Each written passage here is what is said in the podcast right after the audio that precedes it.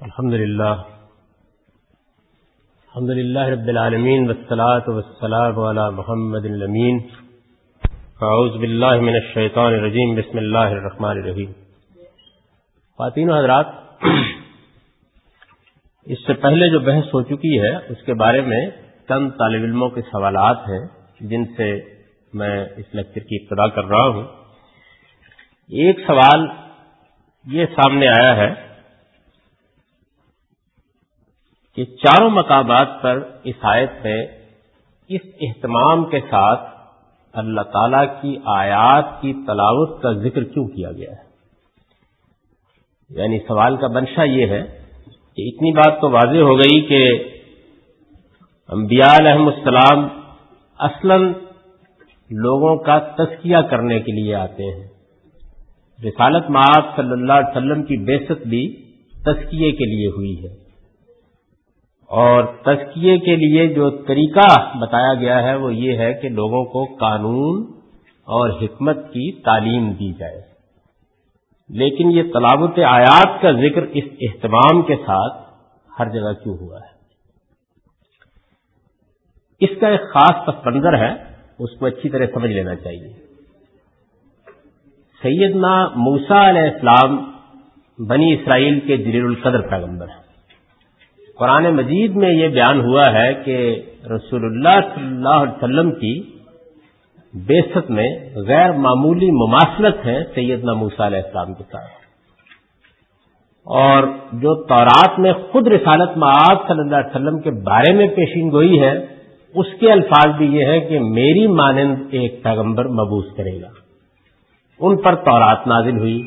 اللہ تعالیٰ نے ان سے کلام کیا۔ یہ انبیاء علیہ السلام کی تاریخ میں غیر معمولی شرف ہے جو سیدنا موسا علیہ السلام کو حاصل ہوا اور اس کے بعد پھر انبیاء بنی اسرائیل میں جو جلیل القدر پیغمبر آئے ہیں، ان میں سے سیدنا داؤد علیہ السلام کو اور پھر آخر میں مسیح علیہ السلام کو یہ شرف حاصل ہوا۔ یعنی اللہ تعالیٰ نے اپنا کلام ان کے منہ میں ڈالا۔ تو بنی اسماعیل میں اس آخری پیغمبر کی بےست چونکہ ایک غیر معمولی واقعہ تھا، تو اس میں اس چیز کو بطور خاص سیدنا ابراہیم نے بھی نمایاں کیا کہ یہ پیغمبر دین کے اصل مقصد کو حاصل کرنے کی جدوجہد کرے گا، یہ شریعت بھی لے کر آئے گا اور یہ لوگوں کو حکمت بھی سکھائے گا۔ اور اس کے ساتھ یہ بات بھی واضح کر دی کہ شریعت اور حکمت یہ اللہ کے کلام کی صورت میں بھی اس پر نازل ہوگی۔ چنانچہ اگر آپ تورات کی پیشین گوئی کو دیکھیں تو اس میں خاص طور پر ان دو باتوں کا ذکر کیا گیا ہے۔ یعنی ایک یہ کہ میں اس پیغمبر کے منہ میں اپنا کلام ڈالوں گا اور دوسرے اس چیز کا کہ وہ میرا نام لے کر میری بات کہے گا، میری اتھارٹی پر میری بات کہے گا۔ اور یہی وجہ ہے کہ قرآن مجید کی تمام صورتیں بسم اللہ الرحمن الرحیم سے شروع ہوتی ہیں۔ مولانا حمید الدین فرائی نے اس آیت کی تفسیر میں بہت صحیح لکھا ہے کہ بسم اللہ الرحمن الرحیم میں بے سند اور اتھارٹی کو بیان کرتی ہے۔ یعنی اللہ کے نام سے۔ معاملے کی نوعیت صرف یہ نہیں ہے کہ یہ کلام پیغمبر اپنی طرف سے پیش کر رہے ہیں، بلکہ اللہ کے نام سے اس کے کلام کی حیثیت سے پیش کر رہے ہیں۔ اس میں جو تورات کی پیشین گوئی ہے، ایک نظر اس کے اوپر ڈال لیجیے اس سے اندازہ ہو جائے گا کہ یہ کیا بات ہے جس کو خاص طور پر قرآن مجید بیان کرتا ہے؟ سیدنا موسا علیہ السلام کے الفاظ یہ ہیں کہ اللہ تعالی نے ان سے مخاطب ہو کر یہ کہا، میں ان کے لیے انہی کے بھائیوں میں سے تیری مانند ایک نبی برپا کروں گا۔ اس سے اوپر یہی بات دہرائی ہے خداون تیرا خدا تیرے لیے، تیرے ہی درمیان سے یعنی تیرے ہی بھائیوں میں سے میری مانند ایک نبی برپا کرے گا، جو کہ بنی اسماعیل میں آنا تھا، تو اس لیے تیرے ہی بھائیوں میں سے بنی اسرائیل کو مخاطب کر کے کہا ہے۔ ایک نبی برپا کروں گا اور اپنا کلام اس کے منہ میں ڈالوں گا اور میں جو کچھ اسے حکم دوں گا، وہی وہ ان سے کہے گا اور جو کوئی میری ان باتوں کو، جن کو وہ میرا نام لے کر کہے گا، نہ سنے گا، تو میں ان کا حساب اس سے لوں گا۔ یہ تورات کی پیشین گوئی ہے رسالت محاذ صلی اللہ علیہ وسلم کے بارے میں۔ اس پیشین گوئی میں خاص طور پر ان دونوں باتوں کو نمایاں کیا ہے۔ تو گویا سیدنا ابراہیم علیہ السلام نے جب آپ کے لیے دعا کی، تو اس میں یہ سب باتیں انہوں نے جمع کر دی یعنی ایک یہ کہ وہ پیغمبر اللہ کا کلام لے کر آئے گا۔ نبوت کے لیے وہی تو ناگزیر ہے، لیکن یہ ضروری نہیں کہ خدا کا اپنا کلام پیغمبر کے منہ میں ڈالا جائے۔ بنی اسرائیل کے بہت سے انبیاء ہیں جن پر اللہ تعالیٰ کی وہی نازل ہوئی، انہوں نے اللہ کے پیغمبر کی حیثیت سے لوگوں کو نصیحت کی، ان کی ہدایت کے لیے جدوجہد کی، لیکن ان پر اللہ کا کلام نازل نہیں ہوا۔ تو اللہ کا کلام گویا آپ کے منہ سے نکلے گا، آپ کی زبان حیض ترجمان پر جاری ہوگا، ایک یہ پہلو اور دوسرا وہی تو اس کو قرآن مجید خاص طور پر اس لیے نمایاں کرتا ہے۔ ایک تو یہ چیز ہو گئی۔ دوسری چیز جو سامنے آئی وہ یہ تھی کہ یہ بات ایک حد تک واضح ہو گئی کہ قرآن مجید نے تورات اور انجیل دونوں کو اس طرح سے بیان کیا ہے کہ گویا ایک لف و نشر مرتب کسی کیفیت پیدا ہو گئی ہے یعنی ایک قانون ہے دوسرے حکمت۔ اور جتنی آیات پچھلے لیکچر میں سامنے آ گئی تھی، اس میں بھی یہ چیز بہت اچھی طرح واضح ہو جاتی ہے۔ لیکن جو سوال سامنے آیا وہ یہ تھا کہ اس کی نوعیت کیا ایسی ہی نمایاں ہے؟ یعنی تورات اور انجیل میں، تو میں اس کے دو مقامات آپ کے سامنے رکھتا ہوں۔ پوری تورات کا یہی معاملہ ہے۔ تورات کے بارے میں چند باتیں میں پہلے عرض کر دوں۔ ہمارے پاس جو اس وقت مجموعہ ہے وہ بائبل کے نام سے ہم کو ملتا ہے۔ یہ بائبل ساری کی ساری محض تورات نہیں ہے۔ یعنی اس کی نوعیت یہ ہے کہ اس میں قدیم انبیاء کے صاحب بھی ہیں، اس میں تورات بھی ہے، اس میں بنی اسرائیل کی تاریخ بھی ہے۔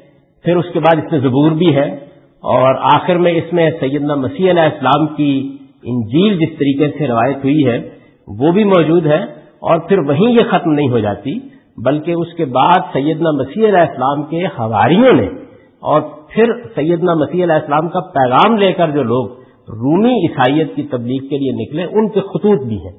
ایک بڑا لمبا باب ان سے متعلق رسولوں کے اعمال کے نام سے ایک بڑا لمبا باب ہے۔ اور اس کا خاتمہ یوہنا عارف کے اس مقاشفے پر ہوتا ہے، جو خود مذہبی اور الہامی لٹریچر میں ایک بڑی غیر معمولی چیز ہے۔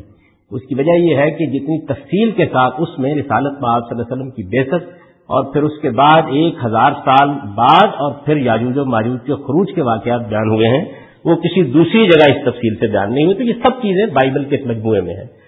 بائبل کے اس مجموعے میں عام طور پر ہمارے علماء یہ کہتے ہیں کہ پہلی پانچ کتابیں تورات ہیں۔ یعنی جو ہمارے پاس اس وقت مجموعہ ہے، اس میں پیدائش، خروج، اخبار، گنتی اور استثناء، ان پانچ کتابوں کے بارے میں عام طور پر کہا جاتا ہے کہ یہ تورات ہے میرے اپنا جو کچھ نقطۂ نظر تحقیق کے بعد ہے، وہ میں اشارہ ترج کر دیتا ہوں۔ میرا اپنا خیال یہ ہے، اور اس پر کبھی اللہ نے توفیق دی تو میں کام بھی کروں گا، کہ جس طریقے سے قرآن نازل ہوا ہے، بالکل اسی طرح سے تورات نازل ہوئی۔ یعنی یہ خیال صحیح نہیں ہے، جیسے کہ خود استاد امام نے بھی جگہ جگہ اس کو بیان کیا ہے، یہ خیال صحیح نہیں ہے کہ تورات ایک کتاب کی شکل میں پہلی مرتبہ دے دی گئی۔ چنانچہ یہ جتنی بھی کتابیں پہلے ہیں، ان میں تورات ترتیب نظور سے ہے۔ یعنی جیسے جیسے احکام نازل ہوئے ہیں، اسی طرح انہوں نے اس کا پورا ریکارڈ رکھنا شروع کر دیا۔ یہ بالکل ایسے ہے کہ جیسے قرآن مجید اگر مرتب نہ کیا جاتا یعنی رسالت میں آپ صلی اللہ علیہ وسلم مکے ہی میں دنیا سے رخصت ہو جاتے تو اگر قرآن مجید مرتب نہ کیا جاتا، تو ہمارے پاس اسی طرح کی روایت کی صورت میں ہوتا ہے۔ اس میں بیان کیا جاتا کہ فلاں وقت میں فلاں موقع پر یہ سورہ پڑی گئی، فلاں وقت فلاں موقع پر یہ سورہ پڑی گئی۔ اسی روایت کی صورت میں ہوتا۔ تو وہ پہلے اس طرح ہے، ساری کی ساری۔ اس کے بعد پھر سیدنا موسا علیہ السلام کو جب اقتدار حاصل ہو گیا، ایک منظم ریاست قائم ہو گئی، ان کی حکومت پوری طرح محکم ہو گئی، تو تب تورات کو اللہ تعالیٰ نے خود اسی طرح مرتب کیا، جس طریقے سے قرآن مجید کو مرتب کیا۔ قرآن مجید کے بارے میں بھی ہمیں یہ معلوم ہے کہ بعد میں اللہ تعالیٰ نے ایک نئی ترتیب سے اس کو مرتب کیا اور اس کی تفصیل آگے آئے گی اسی کتاب میری میں۔ حضور صلی اللہ علیہ وسلم کو آخری مرتبہ، آخری رمضان میں دو مرتبہ جبیل نے اس نئی ترتیب کے ساتھ پڑھ کر سنایا۔ اس نئی ترتیب میں کیا چیزیں محفوظ رکھی گئی اس کو خود قرآن نے بھی بیان کیا ہے۔ سورہ قیامہ میں بیان کیا ہے اور اسی طرح سورہ اعلیٰ میں بیان کیا ہے۔ یعنی یہ بتایا ہے کہ اس قرآن کی دو کراطیں ہوگی ایک پہلے جو اب ہو رہی ہے اور ایک پھر ایک نئی ترتیب کے ساتھ کی جائے گی اور اس نئی ترتیب میں بالکل اس کو اس طرح جمع کر دیا جائے گا جیسے کہ اب قیامت تک یہ جمع رہے گا۔ تو بالکل یہی معاملہ وہاں ہوا ہے۔ میرا نقطہ نظر یہ ہے کہ اصل طورات جو بالکل ترتیب دے کر بنی اسرائیل کو دے دی گئی وہ استثنا ہے۔ یعنی جو پانچویں اور آخری کتاب ہے، اس کو اگر آپ اس زاویے سے پڑھیں گے تو یہ بالکل واضح ہو جائے گا۔ یعنی اس کی ابتدا میں سیدنا موسا علیہ السلام بڑی تفصیل سے خود اس کو بیان کر دیتے ہیں۔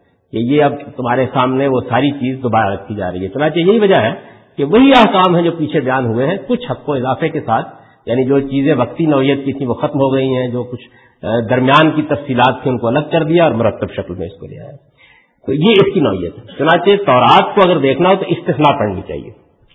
اب یہ دیکھیے قانون کیا ہوتا ہے۔ یعنی قرآن مجید کی نوعیت تو میں اس سے پہلے عرض کر چکا کہ وہ قانون بھی ہے، حکمت بھی ہے۔ اس وجہ سے اس کا مزاج، اس کا اسلوب بالکل مختلف ہے۔ بہت منفرد اور بہت مختلف۔ اس میں ایسے نہیں ہوتا کہ ایک بات قانون کا شروع ہو گیا ہے، شریعت کا شروع ہو گیا ہے، بلکہ ایک خاص مدعا کے لیے سورہ اترتی ہے اور پھر وہ ایک خاص جگہ سے شروع ہوتی ہے۔ اس میں تذکیر کے، نصیحت کے، حکمت کے مباحث ایک خاص مضمون کے لیے چلے آ رہے ہوتے ہیں اور پھر ایک موقع کے اوپر آ کر اللہ تعالیٰ اپنی شریعت کے بعض احکام بھی بیان کر دیتے ہیں۔ پھر اس حکم سے کوئی بحث پیدا ہو جاتی ہے۔ اس کو لے لیتے ہیں۔ اس کے بارے میں کچھ سوالات پیدا ہو جاتے ہیں، اس کو لے لیتے ہیں۔ یہ قرآن مجید اگر کبھی پڑھنے، پڑھانے کا موقع ملا تو آپ سورہ بکرا میں بہت اچھی طرح دیکھیں گے کہ کیسی عمدہ ترتیب سے شریعت، حکمت، اس کے مباحث ساتھ ساتھ ملے ہوئے قرآن کا معاملہ یہ ہے۔ اور اس سے بھی یہ بات واضح ہوتی ہے کہ اس آیت میں رسالت محاذ صلی اللہ علیہ وسلم کے تقرر کو جس طرح بیان کیا گیا ہے تو اس میں خاص زور دیا گیا ہے یعنی وہ اللہ کی آیات پڑھ کر سنائیں گے اور لوگوں کا تذکیہ کریں گے۔ یہ اصل کام ہو گیا۔ یعنی خدا کے پیغمبر آئے اللہ نے اپنا کلام ان کے منہ میں ڈالا، انہوں نے اللہ کی آیات پڑھ کر سنائی۔ مقصد کیا ہے؟ یعنی تذکیہ اصل دین وہی ہے کہ لوگوں کے نفوس کا تذکیہ کیا جائے۔ اور یہ تذکیہ کیسے کریں گے؟ ان کو قانون اور حکمت کی تعلیم دیں گے۔ تو یہ پوری بات جو حضور صلی اللہ علیہ وسلم کے بارے میں جان ہو گئی۔ تورات میں نے ارد کیا تھا کہ وہ سر قانون ہے۔ اور یہ جو میں آپ کے سامنے حصہ پڑھ رہا ہوں یعنی پوری کی پوری ایسے ہی، کوئی خاص فرق نہیں ہے۔ مثال کے طور پر دیکھیے تم خداوند اپنے خدا کے فرزند ہو، تم مردوں کے سبب سے اپنے آپ کو زخمی نہ کرنا اور نہ اپنے ابرو کے بال مڈوانا کیونکہ تم خداوند اپنے خدا کی مقدس قوم ہو۔ اور خداوند نے تم کو روئے زمین کی اور سب قوموں میں سے چن لیا تاکہ تو اس کی خاص قوم ٹھہرو۔ تم کسی گنونی چیز کو بت کھانا، جن چوپایوں کو تم کھا سکتے ہو، وہ یہ ہے یعنی گائے، بیل اور بھیڑ اور بکری اور ہرن اور چکارا اور چھوٹا ہرن اور بزے کوئی اور سابر اور نیل اور گائے اور جنگلی بھیڑ۔ اور چوپایوں میں سے جس جس کے پاؤں الگ اور چرے ہوئے ہوں اور وہ جگالی بھی کرتا ہو تم اسے کھا سکتے ہو، لیکن ان میں سے جو جگالی کرتے ہیں یا ان کے پاؤں چرے ہوئے ہیں، تم ان کو یعنی اونٹ اور خرگوش اور صافان کو نہ کھانا، کیونکہ یہ جگالی کرتے ہیں لیکن ان کے پاؤں چرے ہوئے نہیں ہیں۔ سو یہ تمہارے لیے ناپاک ہے اور سور تمہارے لیے اس سبب سے ناپاک ہے کہ اس کے پاؤں تو چلے ہوئے ہیں، پر وہ جگالی نہیں کرتا۔ تم نہ تو ان کا گوشت کھانا اور ان کا ان کی مردے کو ہاتھ لگانا۔ آدمی جانوروں میں سے تم انہی کو کھانا جن کے پر اور چھلکے ہوں، لیکن جس کے پر اور چھلکے نہ ہو تم اسے مت کھانا، وہ تمہارے لیے ناپاک ہے۔ اب مثال کے طور پر یہ ایک بات ہے۔ اس کے بعد اب دیکھیے، تین تین برس کے بعد تیسرے برس کے مال کی ساری دہ یکی نکال کر اسے اس کے پھاٹکوں کے اندر اکٹھا کرنا، یہ زکوٰۃ ہے۔ یکی کا مطلب ہے اشر یعنی ایک بٹا دس، وہی مقدار جو ہمارے ہاں ہے، ان کے ہاں بھی تھی۔ تب لاوی جس کا تیرے ساتھ کوئی حصہ یا میراث نہیں اور پردیسی اور یتیم اور بیوہ عورتیں جو تیرے پھاٹکوں کے اندر ہوں آئیں اور کھا کر پھیر ہوں تاکہ خدا تیرا خدا تیرے سب کاموں میں جن کو تو ہاتھ لگائے تو اس کو برکت بخشے۔ بالکل یہی اسلوب ہے۔ یعنی آپ کسی مقام پر جنگ کے احکام بالکل اسی طرح، بڑی تفصیل کے ساتھ اس میں بیان ہوتے ہیں۔ خون ہوگا تو اس میں کیا کیا جائے گا؟ اگر کسی موقع کے اوپر لوگ شریعت کی خلاف ورزی کر کے بھاگ کھڑے ہوں تو ان کے ساتھ کیا معاملہ ہوگا؟ اس کے لیے نظم و نسق کیسے قائم کیا جائے گا؟ یعنی پوری کی پوری اسی اسلوب میں آپ پڑھتے چلے جائیے اور یہ ایسے ہی ہے۔ مزدہ بنانے کا طریقہ بتایا گیا ہے۔ اسی طرح سے اگر تیرے درمیان تیری بستیوں میں جن کو خداون تیرا خدا تجھ کو دے کہیں کوئی مرد یا عورت ملے جس نے خداون تیرے خدا کے حضور یہ بدکاری کی ہو کہ اس کے عہد کو توڑا ہو اور جا کر اور معبودوں کی یا سورج اور چاند یا اجرام فلکی میں سے کسی کی جس کا حکم میں نے تجھ کو نہیں دیا پرستش کی ہو اور یہ بات تجھ کو بتائی جائے اور تیرے سننے میں آئے تو جافشانی سے تحقیقات کرنا۔ اور اگر یہ ٹھیک ہو اور قطعی طور پر ثابت ہو جائے کہ اسرائیل میں ایسا مکرو کام ہوا، تو تو اس مرد یا عورت کو جس نے یہ برا کام کیا باہر اپنے پھاٹکوں پر نکال لے جانا اور ان کو ایسا سنسار کرنا کہ وہ مر جائے۔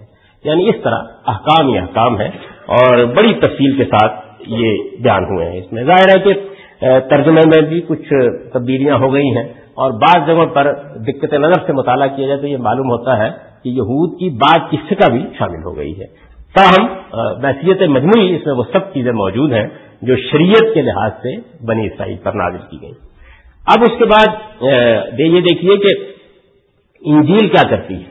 انجیل میں سیدنا مسیح علیہ السلام یہ بات ابتدا ہی میں واضح کر دیتے ہیں کہ میں کوئی نئی کتاب لے کر نہیں آیا۔ اتنا ہی واضح کرتے وہ کہتے ہیں کہ میں تورات کو پورا کرنے آیا ہوں، اس کو منسوخ کرنے نہیں آیا۔ یعنی یہ تورات اللہ تعالیٰ کی کتاب ہے، اس میں جو شریعت بیان ہوئی ہے، میں اس شریعت میں کوئی کمی بیشی نہیں کروں گا۔ لیکن اس شریعت کے پیچھے کیا چیز ہے؟ وہ کس حکمت پر مبنی ہے؟ کن اصول پر مبنی ہے؟ اس کو وہ نہایت خوبصورت اسلوب میں بیان کرتے ہیں۔ آپ اس کی ایک مثال دیکھیے۔ یہ وہی مشہور، ان کا پہاڑی کا باغ ہے۔ اس سے اندازہ ہو جائے گا کہ کیا فرق ہے دونوں میں۔ یعنی کیوں یہ کہا جاتا ہے کہ تورات قانون ہے اور یہ سراپا حکمت ہے۔ وہ اس بھیڑ کو دیکھ کر پہاڑ پر چڑھ گیا اور جب بیٹھ گیا تو اس کے شاگرد اس کے پاس آئے اور وہ اپنی زبان کھول کر ان کو یوں تعلیم دینے لگا۔ مبارک ہے وہ جو دل کے غریب ہیں، کیونکہ آسمان کی بادشاہی انہیں کی ہے۔ مبارک ہے وہ جو غمگین ہیں، کیونکہ وہ تسلی پائیں گے۔ مبارک ہے وہ جو حلیم ہے کیونکہ وہ زمین کے وارث ہوں گے۔ مبارک ہے وہ جو راست بازی کے بھوکے اور پیاسے ہیں، کیونکہ وہ آسودہ ہوں گے۔ مبارک ہے وہ جو رحم دل ہیں، کیونکہ ان پر رحم کیا جائے گا۔ مبارک ہے وہ جو پاک دل ہیں کیونکہ وہ خدا کو دیکھیں گے۔ مبارک ہے وہ جو راست بازی کے سبب سے ستائے گئے ہیں کیونکہ آسمان کی بادشاہی انہیں کی ہے۔ جب میرے سبب سے لوگ تم کو لان تان کریں گے اور ستائیں گے اور ہر طرح کی باتیں تمہاری نسبت ناحک کہیں گے تو تم مبارک ہوگے۔ خوشی کرنا اور نہایت شادمان ہونا۔ کیونکہ آسمان پر تمہارا اجر بڑا ہے، اس لیے کہ لوگوں نے ان نبیوں کو بھی جو تم سے پہلے تھے، اسی طرح ستایا تھا۔ تم زمین کے نمک ہو، لیکن اگر نمک کا منا جاتا رہے تو وہ کس چیز سے نمکین کیا جائے گا؟ پھر وہ کسی کام کا نہیں، سو اس کے سوائے اس کے کہ باہر پھینکا جائے اور آدمیوں کے پاؤں کے نیچے روندا جائے۔ تم دنیا کے نور ہو، جو شہر پہاڑ پر بسا ہے وہ چھپ نہیں سکتا۔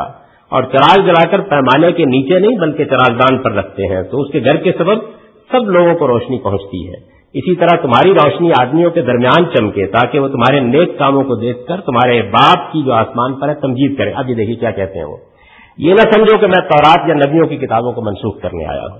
منسوخ کرنے نہیں بلکہ پورا کرنے آیا ہوں، کیونکہ میں تم سے سب کہتا ہوں کہ جب تک آسمان اور زمین ٹل نہ جائیں، ایک نقطہ یا ایک شوشا تورات سے ہرگز نہ ٹلے گا، جب تک سب کچھ پورا نہ ہو جائے۔ بس جو کوئی ان چھوٹے سے چھوٹے حکموں میں سے بھی کسی کو توڑے گا اور یہی آدمیوں کو سکھائے گا وہ آسمان کی بادشاہی میں سب سے چھوٹا کہلائے گا۔ لیکن جو ان پر عمل کرے گا اور ان کی تعلیم دے گا، وہ آسمان کی بادشاہی میں بڑا کہلائے گا۔ کیونکہ میں تم سے کہتا ہوں کہ اگر تمہاری راست بازی فقیروں اور فریشیوں کی راست بازی سے زیادہ نہ ہوگی، تو تم آسمان کی بادشاہی میں ہرگز داخل نہ ہوگے۔ اب کیا کرتے ہیں وہ؟ تم سن چکے ہو کہ اگلوں سے کہا گیا تھا کہ خون نہ کرنا۔ اور جو کوئی خون کرے گا، وہ عدالت کی سزا کے لائق ہوگا۔ یعنی وہ قانون بیان کر پہلے قانونوں نے بیان کیا، لیکن میں تم سے یہ کہتا ہوں کہ جو کوئی اپنے بھائی پر غصے ہوگا، وہ عدالت کی سزا کے لائق ہوگا۔ یعنی جو ہے، نیچے لے گئے بات یہاں سے شروع ہونی چاہیے۔ اور جو کوئی اپنے بھائی کو پاگل کہے گا، وہ صدر عدالت کی سزا کے لائق ہوگا۔ یہ آخر میں واضح ہو جائے گا کہ اصل میں وہ قیامت کی عدالت کا ذکر کر رہے ہیں۔ اور جو اس کو احمد کہے گا، وہ آج سے جہنم کا سزاوار ہوگا۔ بس اگر تو قربان گاہ پر اپنی نظر گزرانتا ہو اور وہاں تجھے یاد آئے یعنی یہ ریچول ہے نا، کہ قربان گاہ پر جا کر قربانی دینی ہے۔ تو وہ کہتے ہیں کہ اگر تو قربان گاہ کے آگے اپنی نظر گزار رہا ہو اور تجھے یاد آئے کہ میرے بھائی کو مجھ سے کچھ شکایت ہے، تو وہی قربان گاہ کے آگے اپنی نظر چھوڑ دے اور جا کر پہلے اپنے بھائی سے ملاپ کر تب آ کر اپنی نظر گزرا یہ اب دین کی وہ حکمت واضح کر رہے ہیں۔ جب تک تو اپنے مدئی کے ساتھ راہ میں ہے، اس سے جلد صلاح کر لے۔ مدئی یعنی یہ مقدمہ لے کے آیا۔ ہے یہودیوں میں چونکہ قانون اور اس کی منشگاتیاں بہت عام ہو گئی تھیں اب دیکھیے کتنی خوبصورتی سے بیان کرتے ہیں، کہیں ایسا نہ ہو۔ کہ مدئی تجھے منصف کے حوالے کر دے اور منصف تجھے سپاہی کے حوالے کر دے اور تو قید خانے میں ڈالا جائے۔ میں تجھ سے سچ کہتا ہوں کہ جب تک تو کوڑی کوڑی ادا نہ کرے گا، اس قید خانے سے ارگز نہ چھوٹے گا۔ قیامت کی تمثیل انہوں نے بیان کی۔ تم سن چکے ہو کہ کہا گیا تھا کہ زنا نہ کرنا، لیکن میں تم سے یہ کہتا ہوں کہ جس کسی نے بری خواہش سے کسی عورت پر نگاہ کی، وہ اپنے دل میں اس کے ساتھ بدکاری کر چکا۔ بس اگر تیری دہنی آپ تجھے ٹھوکر کھلائے تو اسے نکال کر اپنے پاس سے پھینک دے۔ کیونکہ تیرے لیے یہی بہتر ہے کہ تیرے آزاد میں سے ایک جاتا رہے اور تیرا سارا بدن جہنم میں نہ ڈالا جائے۔ اور اگر تیرا دہنا ہاتھ تجھے ٹھوکر کھلائے تو اس کو کاٹ کر اپنے پاس سے پھینک دے۔ کیونکہ تیرے لیے یہی بہتر ہے کہ تیرے آزاد میں سے ایک جاتا رہے اور تیرا سارا بدن جہنم میں نہ جائے۔ یہ بھی کہا گیا تھا کہ جو کوئی اپنی بیوی کو چھوڑے اسے طلاق نامہ لکھ دے۔ تو رات میں ہے نا کہ آپ بیوی سے نکاح بھی کر سکتے ہیں، طلاق بھی دے سکتے ہیں۔ تو پہلے وہ قانون کا رشک کرتے ہیں۔ لیکن میں تم سے کہتا ہوں کہ جو کوئی اپنی بیوی کو حرام کاری کے سوا کسی اور سبب سے چھوڑ دے وہ اس سے بدکاری کراتا ہے، جو کوئی اس چھوڑی ہوئی سے بیاہ کرے، وہ اس سے بدکاری کرتا ہے۔ یہ گویا وہ طلاق کو کنڈم کر رہے ہیں۔ بہت عام ہو گئی تھی۔ اس سے مسیحیوں نے یہ قانون بدقسمتی سخت کر لیا کہ طلاق دینا ممنوع ہے۔ حالانکہ حکمت کی طرف۔ پھر تم سن چکے ہو کہ اگلوں سے کہا جاتا ہے کہ جھوٹی قسم نہ کھانا، بلکہ اپنی قسم خداون کے لیے پوری کرنا۔ یہ تورات کے قانون کو پھر انہوں نے ریفر کیا۔ لیکن میں تم سے کہتا ہوں کہ بالکل قسم نہ کھانا۔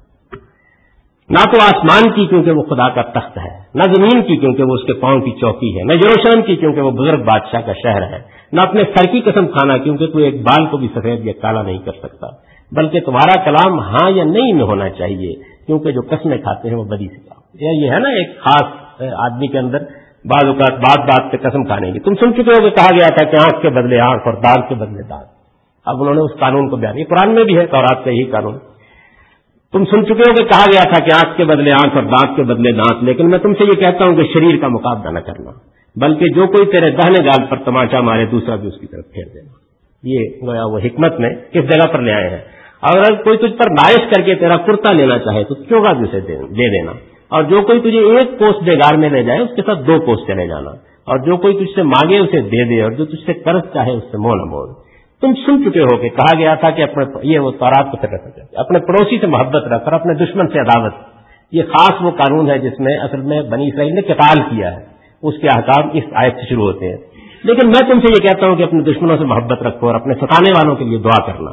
تاکہ تم اپنے باپ کے جو آسمان پر ہے، بیٹے ٹھہرو۔ کیونکہ وہ اپنے سورج کو، کیونکہ وہ اپنے سورج کو بدو اور نیکو دونوں پر چمکاتا ہے اور راست بازو اور ناراستوں دونوں پر میں برتاتا ہے۔ کیونکہ اگر تم اپنے محبت رکھنے والوں سے محبت رکھو، تو پھر تمہارے لیے اجر کیا ہوا؟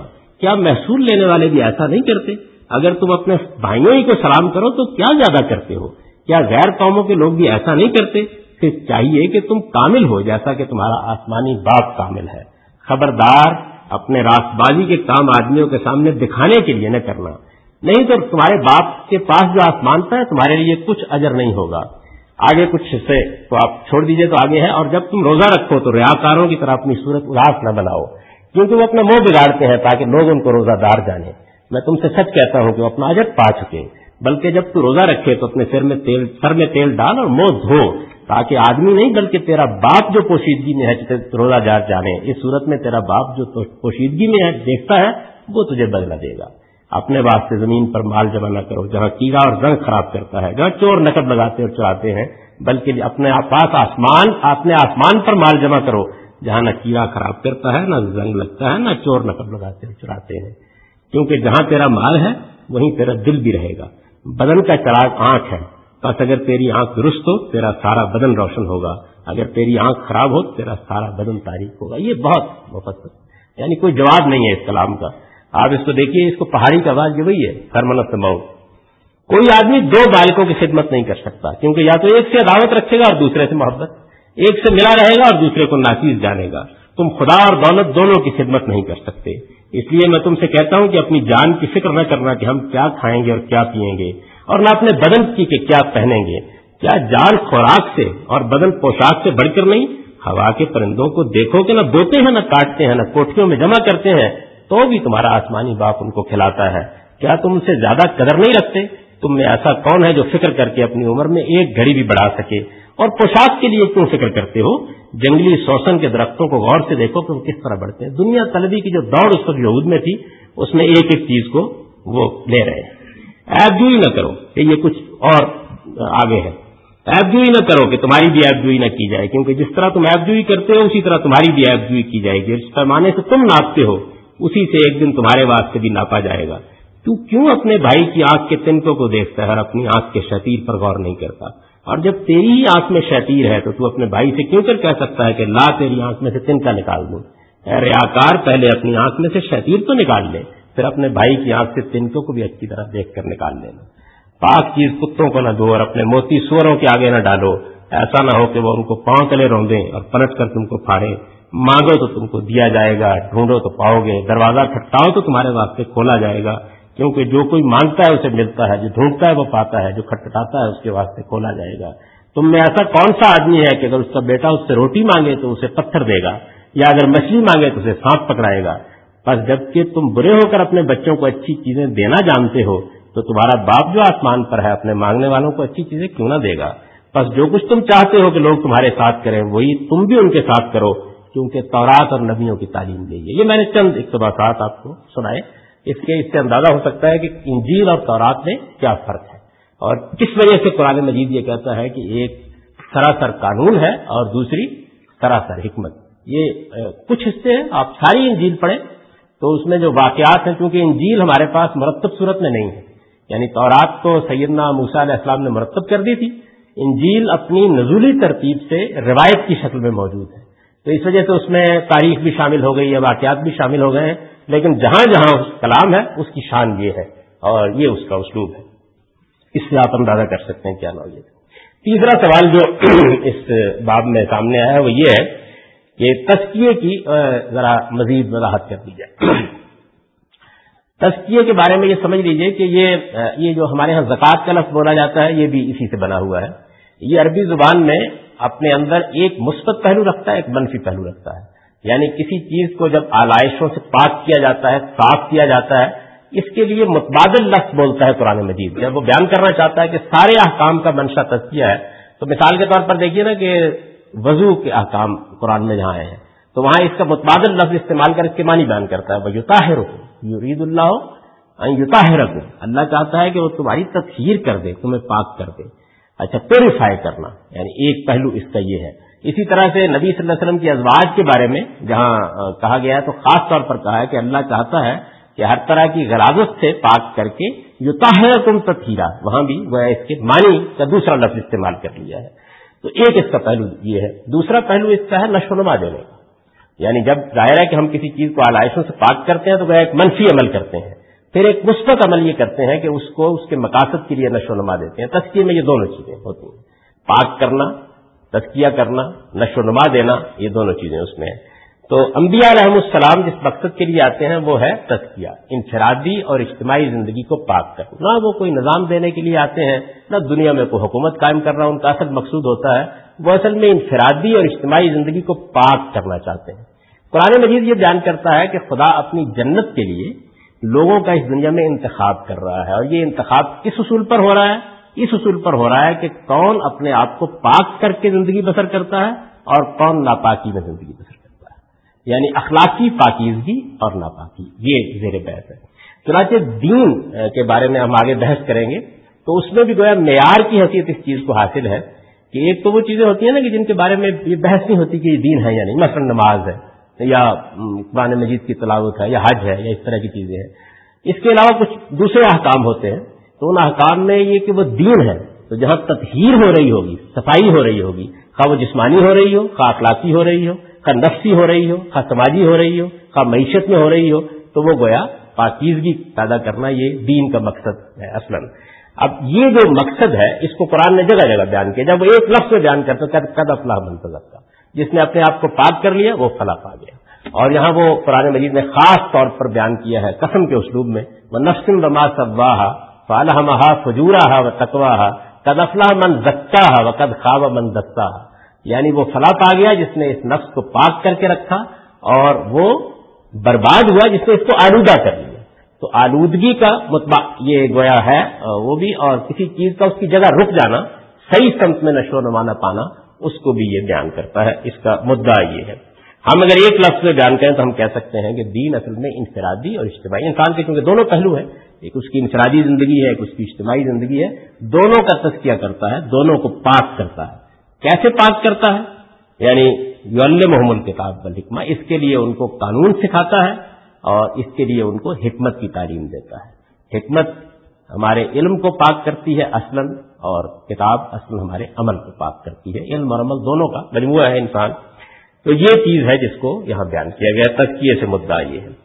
اسی طرح ایک آخری سوال اس بات میں یہ سامنے آیا کہ یہ جو آیت ہے، یہ کیا یعنی اس میں محض بیان ہے یا اس میں جو یہ الفاظ ہیں کہ ولزی باسف لمین تو اس محل میں اس کا کیا مدعا بنتا ہے؟ کیونکہ باقی جگہوں پر بھی یہ اسی طرح کے مضمون کے سیاق میں آئی ہے۔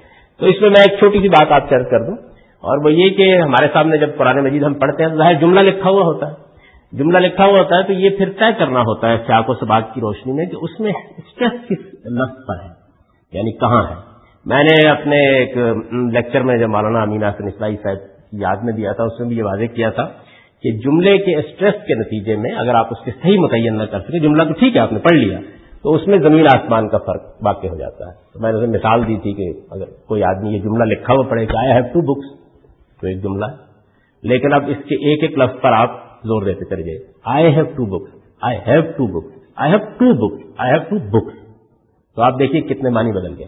یعنی اس کے نتیجے میں معنی میں بہت فرق واقع ہو گیا۔ میرے پاس دو کتابیں ہیں، کسی اور کے پاس نہیں۔ میرے پاس دو کتابیں میرے پاس دو کتابیں میرے پاس دو کتابیں ہیں۔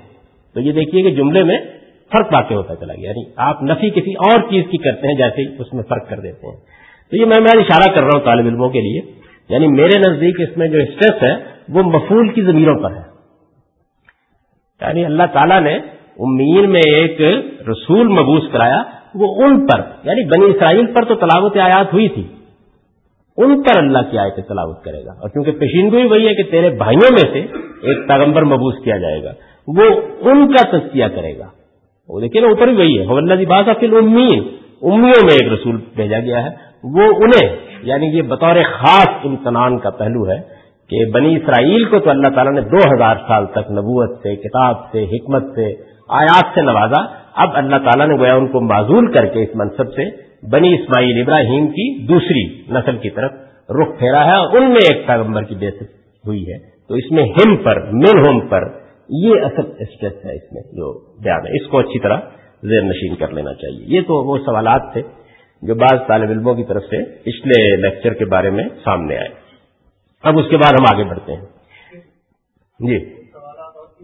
جی بالکل۔ یہ تو پہلے سے واضح ہو چکا ہے کہ آپ لوگ جب روک لیں گے تو بس بات ختم۔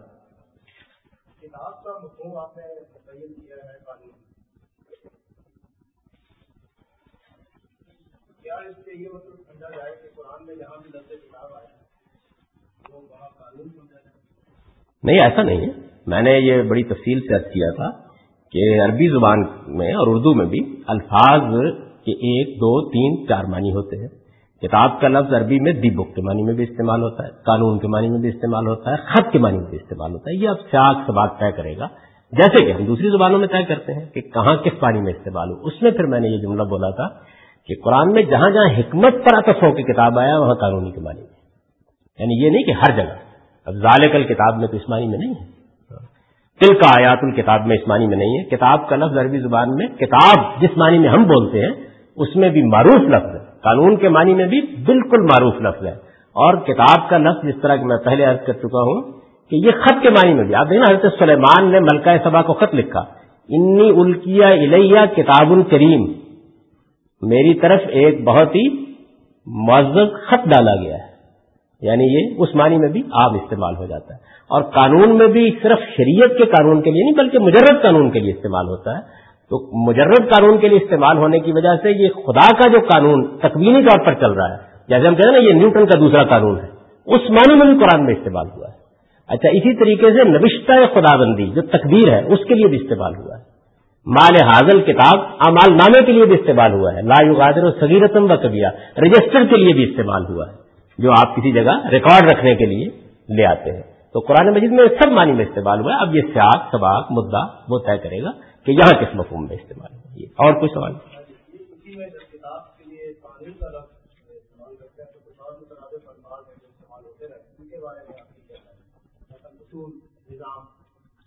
اصول، نظام، یہ قرآن الفاظ تو ہے نہیں۔ یعنی یہ تو ہماری اپنی زبان کے الفاظ ہیں۔ قرآن مجید میں لفظ اصول اگر آیا تو بالکل اس مفہوم میں ہے جو عربی میں اس کا لغوی مطلب ہے یعنی جڑ کے معنی میں۔ یہ جو اصول پرنسپل کے معنی میں ہے، یہ اصل میں ہماری اردو زبان کا لفظ ہے۔ عربی زبان میں اب استعمال کرنے لگ گئے ہیں، لیکن قدیم عربی میں یعنی جو قرآن کی عربی ہے، اس میں اصول پرنسپل کے معنی میں استعمال نہیں ہوتا۔ اچھا اسی طریقے سے نظام کا لفظ، یہ تو ہمارے ہاں موجودہ زمانے میں استعمال ہوا ہے، بلکہ ہمارے دینی لٹریچر کے لیے بھی یہ اس صدی سے پہلے ایک اجنبی لفظ تھا، اسی زمانے میں استعمال ہوا۔ تو یہ قرآن کے الفاظ تو ہیں ہی نہیں۔ ہم نے تو اس وقت اپنا دائرہ یہ مقرر کیا تھا کہ ہم جو بات بھی کریں گے، اس کے لیے قرآن مجید کا ماخذ سامنے لے آئیں گے۔ تو میں نے یہ کہا تھا کہ میں نے ایک پیراگراف لکھا ہے، اس کی بنیاد میں نے اس آیت پر رکھی ہے۔ یہاں تو اس آیت کو لانے سے مقصود اس کے سوا کچھ نہیں تھا کہ دین اصل میں رسالت میں صلی اللہ علیہ وسلم کی ذات والا صفات سے صادر ہوا ہے۔ بس یہ بیان کر رہا تھا۔ لیکن یہ قرآن کیسے بیان کرتا ہے؟ کیونکہ وہ اسی آیت میں چار جگہ بیان کرتا ہے۔ تو میں نے اس کو نقل کر دیا۔ اب کیونکہ آیت کا ترجمہ اور مفہوم میرے نزدیک مختلف ہے، اس سے جو عام طور پر راجت مجھے یہ لمبی بحث کرنی پڑی۔ ورنہ اصل یہاں یہ آیت اس ساری بحث کو کرنے کے لیے نہیں، یہ اس بحث کو کرنے کے لیے آئے گی دین کا صحیح قسم اور کوئی جناب جب آپ چاہیں۔ جی جی۔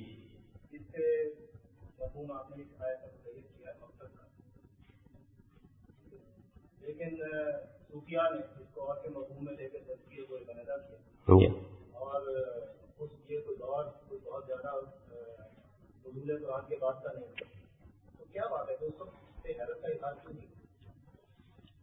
یہ بات کہ واؤ یعنی کے معنی میں آتی ہے اور اسی طرح سے اس طرح کے مفہوم میں آتی ہے یعنی تفصیل کرنے کے لیے جس کی میں نے ایک مثال دی تھی اسی آیت کی جس میں ایک اور چیز بھی بیان کر دی گئی۔ وہ علامکم مالم تکم تالم جو علمکم مالم تکم تالمون اس میں بیان کر دیا تھا۔ یعنی یہ تو کوئی نئی بات نہیں ہے جو میں کہہ رہا ہوں۔ ہمیشہ سے۔ اچھا اب اس میں ہوتا کیا ہے؟ ہوتا یہ ہے کہ مثال کے طور پر کسی ایک دور میں، کسی آیت کے بارے میں کسی جلیل القدر صاحب علم نے ایک بات کہہ دی۔ اب وہ بات کہہ دینے کے بعد اگر اس سے مسئلہ ختم ہو گیا ہے یعنی لوگوں کے نزدیک، تو کوئی خاص سوال نہیں پیدا ہوتا۔ چنانچہ میں نے اس لیے اس کی تاریخ آپ کے سامنے رکھی تھی کہ یہ جب سامنے آیا تو ابل بہلا تو آدمی یہ خیال کرے گا نا کہ حضور پر ایک کتاب اتری ہے تو یہ اللہ محمد کتاب ہو گئے کہ کتاب کی تعلیم دیتے ہیں۔ اب اس کے بعد حکمت کا مسئلہ تھا تو امام شافی جیسے جلیل القدر آدمی نے بڑی زوردار بحث کر دی کہ استعمال سنت۔ اچھا وہ دین کا دوسرا بات ہے۔ اب بس ختم ہو گئی اچھا زمخشی کیونکہ زبان بیان کا بڑا اچھا علم رکھتا ہے، تو میں نے اس لیے اس کا خاص طور پر حوالہ دیا تھا کہ جب اس نے پانچویں چھٹی صدی میں آ کر اپنی تصویر لکھی تو سب سے پہلے جب یہ آیت آئی، تو اب اس کا ذوق اس کو گوارا نہیں کرتا کہ حکمت سے مراد وہ وہ چیز لے لے جو عام طور پر بیان کی جائے۔ تو اس نے کہا اس سے مراد اصل میں وہ قوانین اور شرائع اور احکام ہے یہ اس نے مراد لیا۔ اور پھر اس کے بعد آگے سنت جو امام شافی نے کہا، اس کو قبول کر لیا۔ یہ ہو گیا۔ جب یہ ہو گیا، تو اس کے بعد پھر اس پر کوئی خاص غور و خوض کرنے کا عمل ہمارے ہاں سرے سے ہوا ہی نہیں۔ یہ مولانا حمید الدین فرائی پہلے آدمی ہیں کہ جنہوں نے مفردات القرآن میں اس لفظ حکمت کے اوپر ایک نوٹ لکھا کیونکہ ان کی وہ کتاب ہے جس میں انہوں نے قرآن مجید کے ان ستر الفاظ پر بحث کی ہے، جس کے بارے میں ان کا خیال یہ ہے کہ ان کا شیڈ کیا تو صحیح واضح نہیں ہوا یا ان کے مدعا میں کوئی خرابی پوری امت کے لٹریچر میں پیدا ہو گئی وہی ساٹھ ستر الفاظ انہوں نے منتخب کیا اس میں حکمت کا لفظ انہوں نے منتخب کیا۔ اور پہلی بار یہ اشارہ کیا کہ یہاں، یہ یہاں سے مراد ان کی جہاں جہاں حکمت کے ساتھ کتاب آیا ہے۔ وہاں یہ شرائع اور اصول شرائع کے معنی میں ان کے اپنے الفاظ یہ ہیں کہ شرائع کتاب یعنی شریعت اور اصول شرائع، ان کی بنیاد، وہ حکمت بیان کیا۔ تو یہ اس کی تاریخ تو اس میں تو کوئی شک نہیں ہے کہ ایک لمبے عرصے تک یہ صورتحال رہی۔ چنانچہ آپ یہ دیکھیے کہ اس آیت کو بنیاد بنا کر اس نقطۂ نظر کو ثابت کرنے کی ہمارے اس دور میں بڑی غیر معمولی بحثیں ہوئیں کہ رسالت میں آپ صلی اللہ علیہ وسلم صرف کتاب لے کر نہیں آئے، بلکہ اس کے ساتھ سنت بھی لے کر آئے۔ اور اس کا ماخذ یہی آیت قرار دی گئی یہ عام طور پر کیا گیا۔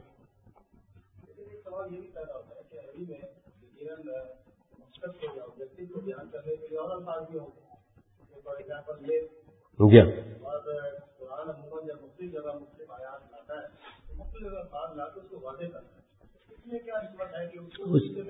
اس کی وجہ صرف یہ ہے یعنی اگر آپ اس پہ اصرار کریں۔ وہ کہتے ہیں کہ اسمبلی میں پوائنٹ کو اسٹریچ کرتے ہیں، تو پھر میں بے شمار مقامات آپ کو بتاؤں گا کہ جس میں قرآن مجید کا عام اسلوب یہی یعنی وہ لے والا اسلوب جو ہے، وہ تو قرآن کبھی کبھی استعمال کرتا ہے۔ عام طور پر تو وہ اسی اسلوب میں بات بیان کرتا ہے۔ یعنی یہ اتنا زیادہ ہے، کیونکہ ہمارے ہاں اس کا استقصا کم ہوا ہے اور اور کے معنی ہر جگہ کر دیے جاتے ہیں، تو اس لیے یہ خیال ہو اتنا زیادہ ہے اور اتنے اس کے نظائر ہیں۔ کہ مختلف پہلوؤں سے آپ بیان کرتے چلے جائیے اور کوئی ترجمہ ممکن نہیں ہوتا اس کا۔ یا ایک بڑا اچھا سوال پیدا ہو سکتا ہے، اور وہ ان کی اس بات سے نکلا ہے، اصل میں کوئی نہ کوئی نقطہ پیدا کر دیا کرتے ہیں۔ وہ سوال یہ ہے کہ جب ہم کسی لفظ کے معنی طے کرتے ہیں، تو ایک مرحلہ تو وہ ہوتا ہے کہ ہمیں اطلاق کرنا ہے۔ یعنی ہمیں پتا ہے کہ ایک لفظ کے دس، پانچ، سات معنی ہے اور کسی ایک آیت یا کسی ایک جملے پہ اطلاق کرنا ہے۔ ایک یہ ہے کہ پہلی مرتبہ جب معنی ثابت کیے جاتے ہیں تو وہ ان مقامات سے ثابت کیے جاتے ہیں جہاں دوسری کوئی تعویل ممکن نہیں ہوتی۔ یعنی یہ زبان کا عام قاعدہ ہے۔ جب ہم کہتے ہیں نا، اس لفظ کے یہ معنی بھی ہے تو وہاں دوسری کوئی تعویل ممکن نہیں ہوتی۔ یا یہ ہے کہ جیسے ہی اصل تعویل سامنے رکھی جاتی ہے تو معلوم ہوتا ہے کہ وہ جو غلط تعویل کی جا رہی تھی، اس کو جملے نے اٹھا کے پھینک دی یہ صورت ہوتی ہے۔ میں اس کی ایک مثال آپ کو دیتا ہوں۔ اس کی مثال یہ ہے کہ ہمارے ہاں ہماری جو لغت کی کتابیں ہیں، ان میں لفظ غسا قرآن میں دو مقامات پر آیا ہے۔ اور لفظ غسا کا مطلب یہ لکھا ہوا ہے کہ وہ کوڑا کرکٹ جو بالکل درد سا ہو جاتا ہے یعنی کسی چیز کا بوسیدہ ہو جانا اور بوسیدہ ہو کے جو وہ صورت اختیار کرتے اس عربی میں غسا کہتے ہیں۔ قرآن مجید میں ایک مقام پر جب اس کا ترجمہ یہ کیا جاتا، دو جگہ آیا ہے۔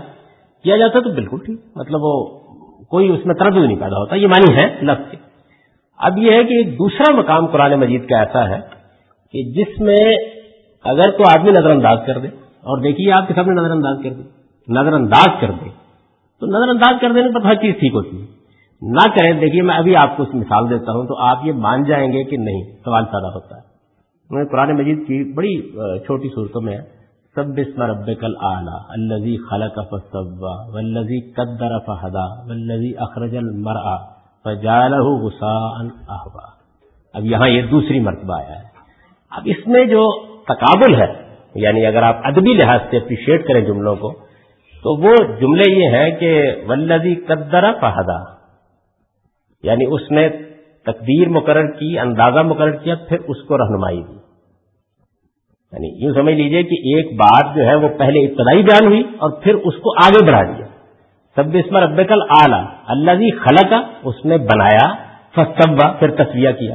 ظاہر ہے کہ خلقہ اور اس کے بعد اگلا مرحلہ ہے نا، بات آگے بڑھ گئی یعنی اس کا تصویہ کیا، اس کو سوار کے نیک سکھ سے درست کر دیا۔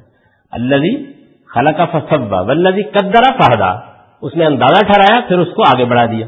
اب اس کی مثال دی ہے قرآن نے ولزی اخرجل مرا اس نے ایک کوپن نکالی۔ فجالا ہو غسان ہوا اب میں اس کا ترجمہ کرتا ہوں، اس کو کوڑا کیسے بنا دیا؟ ذوق قبول کرتا ہے۔ نہیں قبول کرتا اب کوئی ترجمہ اٹھا کے دیکھ لیجیے تو ہر ترجمے میں ہے۔ خود امام فرائی یہ کہتے ہیں کہ چالیس پینتالیس سال تک میں یعنی میرا ذوق اس کو ماننے کے لیے تیار نہیں ہوا۔ یہاں تک کہ پھر مجھے یہ معلوم ہو گیا اور اس کے دلائل انہوں نے دے دیے وہ فردات الفراد میں کہ غسا کا لفظ عربی زبان میں ازداد میں سے ہے۔ عربی زبان میں ایک یہ چیز بھی ہے کہ ایک ہی لفظ بالکل الٹ پانوں میں استعمال ہو جاتا ہے۔ تو غسا جس طرح کوڑا کرکٹ کے لیے استعمال ہوتا ہے، اسی طرح کسی چیز کے گدرا کر بہت غیر معمولی شاداب ہو جانے کے اوپر جو رنگ آتا ہے، اس کے لیے بھی استعمال ہوتا ہے۔ اب اس کے بعد کیا چیز یہاں اس کو واضح کر دے گی؟ یعنی جس طرح میں نے عرض کر دیا کہ پچھلا جملہ اس کو قبول نہیں کرتا۔ پچھلے جملے کو اگر آپ یعنی یعنی اگر آپ اس کو الگ الگ کر دیں۔ مثلا ایک قرآن مجید کو پڑھنے سمجھنے کا طریقہ یہ ہے کہ آپ یہ کہتے ہیں کہ پہلے اللہ صاحب نے یہ بیان کیا کہ اس نے لوگوں کو بنایا، پھر ان کا تصویہ کیا، پھر ان کا اندازہ ٹھہرایا، پھر ان کی رہنمائی کیا پھر اللہ صاحب نے یہ بیان کیا کہ اس نے کچھ کمپنی بھی پیدا کی اور ان کو وہ کوڑا کرکٹ بنا دیتے تھے۔ کوئی سوال نہیں پیدا ہوتا۔ تو یہ قرآن مجید میں ایک میں نے مسئلے کی مثال دی۔ اسی طرح آپ اور مثال دیکھیے۔ اس سے بھی آپ یہ سمجھیں گے کہ لفظ کا شیڈ جو ہے وہ کیا مسائل پیدا کر دیتا ہے میں نے مولانا اسلائی میموریل لیکچر میں بھی یہ مثال دی تھی کہ سورہ و دہا ہے۔ اب اس میں اللہ تعالیٰ یہ بیان کرتے ہیں کہ نبی صلی اللہ علیہ وسلم علم یجد کا یتیمن ف آوا وجدہ کا ذالن فہدا و وجدہ کا آئلن ف اگنا یتیم فلا تخر محمد سائل فلا تنہر اما بن رب عام سورہ ہے، یاد ہے سب کو؟ آپ اس کو الگ الگ لے جی تو کوئی فرق نہیں پڑتا۔ لیکن اگر ایک باغاؤ کا آدمی اعلیٰ کلام کو اپریشیٹ کر رہا تو پڑے گا تو یہ صاف نظر آ رہا ہے کہ پہلے تین چیزیں بیان کی ہیں جو دی گئی پھر اس کا کوئی حق بیان کیا گیا اب کیسے علم ججد کا یتیمن فعوا فمل یتیمہ فلا تک دیکھیے مقابلے میں ہے۔ یعنی اگر آپ اس کو رکھیں علم ججد کا یتیمن فعوا یعنی کیا ہم نے تجھے یتیم نہیں پایا اور ٹھکانہ دیا؟ وجدہ کا آئلن فاگنا وجدہ کا ظال فہدا جویا راہ پایا، راستہ تلاش کرتے پایا تو راستہ نہیں دکھایا۔ وہ وجدہ کا آئلن فاگنا اور تجھے محتاج پایا تو غنی نہیں کیا۔ یعنی یتیم ہو گئے نا۔ اب دیکھیے، امل یتیم فلا تکر یہ بالکل ٹھیک ہو گیا۔ بھائی، یتیم پایا تو ٹھکانا دیا۔ اب یتیم اگر تمہیں نظر آئے یعنی رسول اللہ کو مخاطب کر کے کہا ہے، تو اس کے ساتھ برے طریقے سے پیش نہ ہو یعنی اسے ڈانٹو نہیں۔ امبل یتیمہ فلا کر اب ادھر کیا کہا تھا؟ وجدہ کا ظالن فہدا۔ ہم نے تجھے راستہ تلاش کرتے پایا، تو راستہ دکھا دیا۔ اس کے مقابل میں آ گیا نا ادھر۔ وہ سائلہ فلا ہے سائل وہ مانگنے والا بھی ہوتا ہے جو آپ کے پاس آگے پیسے مانگتا ہے۔ اور وہ بھی ہوتا ہے جو پیغمبر کے پاس سوال کرنے کے لیے آتا ہے کہ جی مجھے دین بتائیے۔ تو دو پہلو پیدا ہو گئے۔ تو اگر آپ اس کو مقابل میں رکھ کے دیکھیں گے تو پھر آپ کا ذوق شہادت دے گا کہ یہاں اصل میں گلی والا فائل مراد نہیں ہے۔ یعنی گویا جملوں کی تعریف یہ ہے کہ ہم نے تجھے جیائے راہ پایا تو راستہ دکھایا تھا نا۔ یعنی تیرے اوپر خدا، اب کوئی پوچھنے آ جائے دین۔ تو امت سائلہ فلاطن ہے تو یہ دوسرا سائل مراد ہو گیا۔ اچھا آپ تیسرے کو دیکھیے۔ وہ ہے نا کہ وجدہ کا آئلن ساگنا، محتاج پایا تو غنی کر دیا۔ تو اس کے جواب میں کیا گیا؟ اما بنعمت رقبے کا فہدس یعنی ہدایت کی نعمت ہم نے اس کا محتاج پایا تو غنی کر دیا۔ یعنی کتاب، حکمت، قانون، شریعت سب دے دیا۔ اب اس کا چرچا کرو نا دنیا میں جا کے۔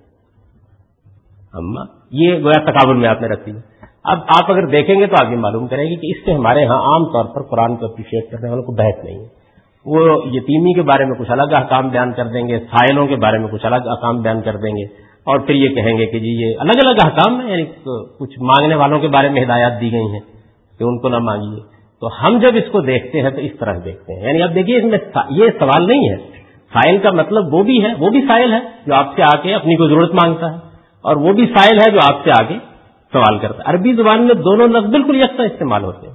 سوال کرنے میں آپ نے مشہور حدیث سنی ہوگی، جبریل، حدیث جبریل۔ اس میں رسول اللہ علیہ وسلم سے جبریل نے دین کے بارے میں سوالات پوچھے۔ تو حضور سے جب انہوں نے پوچھا ہے کہ قیامت کے بارے میں بتائیے، تو آپ نے فرمایا، من مسول بے عالم آنہا منستا یعنی پوچھنے والے سے، سوال کرنے والے سے جس سے سوال پوچھا گیا ہے، زیادہ علم نہیں رکھتا۔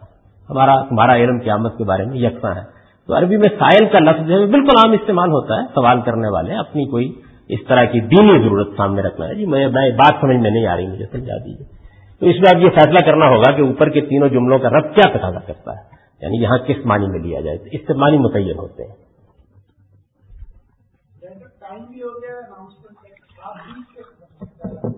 ہاں لیکن میری گھڑی کے مطابق ہوگا نا، آپ گھڑی کے مطابق اعلان کرتے ہیں۔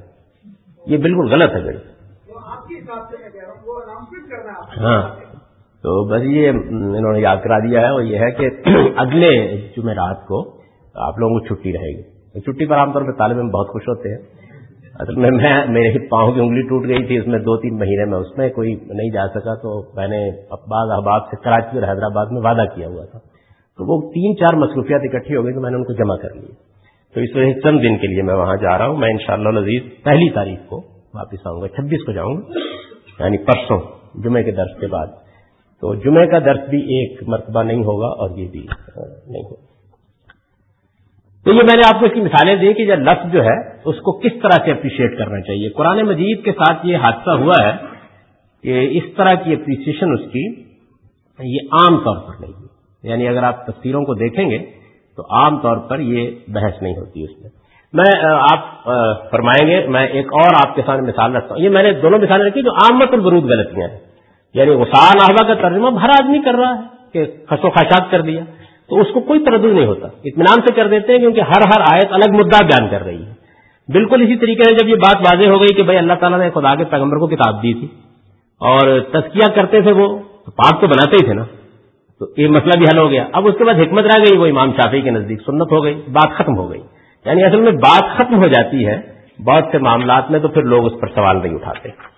اب جو سوالات میں نے اٹھائے ہو سکتا ہے کہ آپ کو وہ اپیل نہ کریں، آپ ان کو سنیے، اگر اس سے مدعا واضح ہوتا ہے تو بہت اچھی بات ہے، نہیں واضح ہوتا تو بس ایک خدمت سمجھ لیجیے اب میں میں آپ سے عرض کرتا ہوں، قرآن مجید کی ایک بڑی مشہور سورہ ہے، سورہ مدثر۔ سورہ مدثر میں اس کا آپ کوئی ترجمہ، کوئی قرآن مجید کا ترجمہ نکال کے پڑھ لیں۔ میں عام ترجمے کے لحاظ سے اس کا ترجمہ کر دیتا ہوں۔ یا البدر کم فنزر و کا فت و سیاب کا فتح ولا تمن تک تک سر ول رب کا یہ سورہ کا پہلا پیراگراف ہے۔ اب عام طریقے پہ اس کا ترجمہ کیا جاتا ہے وہ پڑھ دیتا ہوں۔ اوڑ لپیٹ کر بیٹھنے والے، اٹھو اور اٹھ کر خبردار کرو اور اپنے رب کی بڑائی بیان کرو اور اپنے لباس کو پاک صاف رکھا کرو اور جو گندگی بھی لگ جائے اس سے فوراً اس کو دھو لیا کرو اور دوسروں پر زیادہ سمجھ کر احسان نہ کیا کرو اور اپنے پروردگار کے لیے صبر کیا کرو۔ اب یہ عمومی مطلب اس میں اللہ تعالیٰ نے اپنے پیغمبر کو بہت سے احکام دیے ہیں۔ ان میں یہ ہے کہ کپڑوں کی صفائی رکھنی چاہیے آدمی کو۔ اسی طرح گندگی کا لازت لگ جائے تو اس سے پاک کر لینا چاہیے۔ لوگوں پر زیادہ احسان نہیں جتانے چاہیے۔ ساری اچھی دیکھ باتیں۔ یعنی اچھی باتیں اب یہ دیکھیے کہ میں آپ سے کرتا ہوں کہ ہم اس کو کیسے دیکھتے ہیں سورہ کو؟ یہ پانچ چھ آئے تھے پرانے مریض یعنی وہ سیادہ کا فتح ہے عربی زبان میں سیاب کپڑے کو بھی کہتے ہیں اور بالکل اس معنی میں ایک نہایت خوبصورت تعبیر بھی ہے، دامن دل جس معنی میں ہم بولتے ہیں۔ یعنی جیسے کپڑے کو کہتے ہیں ایسے ہم بولتے ہیں دامن دل۔ امر القیس کا بہت مشہور شعر ہے سلی سے آب کے ان سے آب کے تن سے یعنی تو نے اپنا دل مجھ سے الگ کرنا ہے تو پھر کرنے کی کوشش کر لو۔ تو یہ عام تعبیر ہے قرآن مجید اب یہ دو معنی ہمارے سامنے آ گئے۔ یعنی ایک مجاز کا مفہوم ہے اور ایک حقیقت کا۔ حقیقت میں یہ کپڑا ہے جس کو آپ دھو دیتے ہیں اور دامن دل، وہ ظاہر ہے کہ ایک مجاز کی تعبیر ہے۔ اچھا اسی طرح گندگی۔ گندگی کا لفظ قرآن میں جس طریقے سے اس گندگی کے لیے آتا ہے جو ہمیں کہیں لگ جاتی ہے۔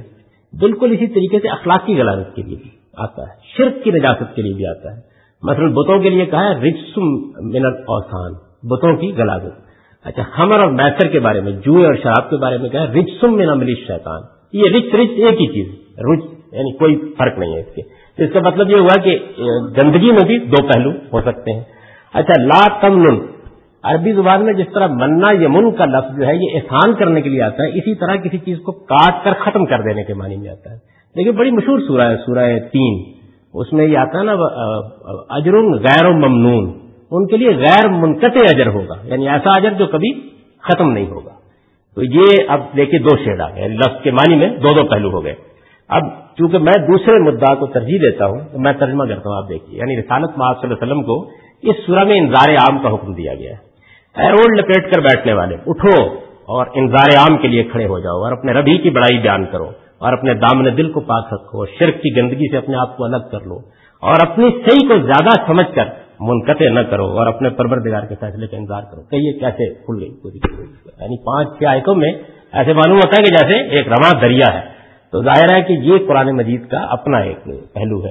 اس میں اب آپ کہہ سکتے ہیں کہ جی اس پانی میں کیا غلطی ہے تو کوئی غلطی نہیں۔ یعنی بس یہ ذوق کا مسئلہ ہے، اس کو آپ اس طریقے سے دیکھ سکتے ولا تم تستقت والے ربے کا فخر مجھے اس پر ڈانٹ پڑی ہوئی ایسی آیت مجھے ہمیشہ یاد رہتی میرے استاد مولانا مینا اسلائی جب پڑھا رہے تھے ہم کو، تو وہ انہوں نے پوچھا کہ بھائی تستقصر کیا ہے؟ تو میں نے کہا کہ تستقصر استناف بھی ہو سکتا ہے حال بھی ہو سکتا ہے یعنی یہ فن نحو کا سوال ہے۔ تو غصہ آ گیا۔ انہوں نے کہا کہ یہ تو مجھے پتا ہے کہ دونوں ہو سکتے ہیں۔ یہ مکشنی میں لکھا ہوا ہے، دونوں ہو سکتے ہیں۔ آپ کو تو یہ میں نے پوچھا تھا کہ آپ نے طے کیا کیا ہے کیا ہے یہاں پہ۔ تو خیر میں نے کہا کہ چلیے جی اب مطلب یہ کہ مشکل ہو گئی بات۔ تو اگلے دن میں ذرا تھوڑا پیچھے بیٹھ گیا تو انہوں نے کہا، سر جاوید صاحب کہاں ہے ایسے پوچھتے تھے۔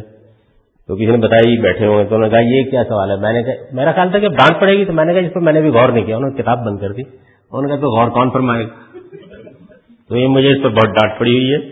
تو اب اگر آپ بھی چاہتے ہیں، میں آپ کے ساتھ یہی کروں، کر دیتا ہوں۔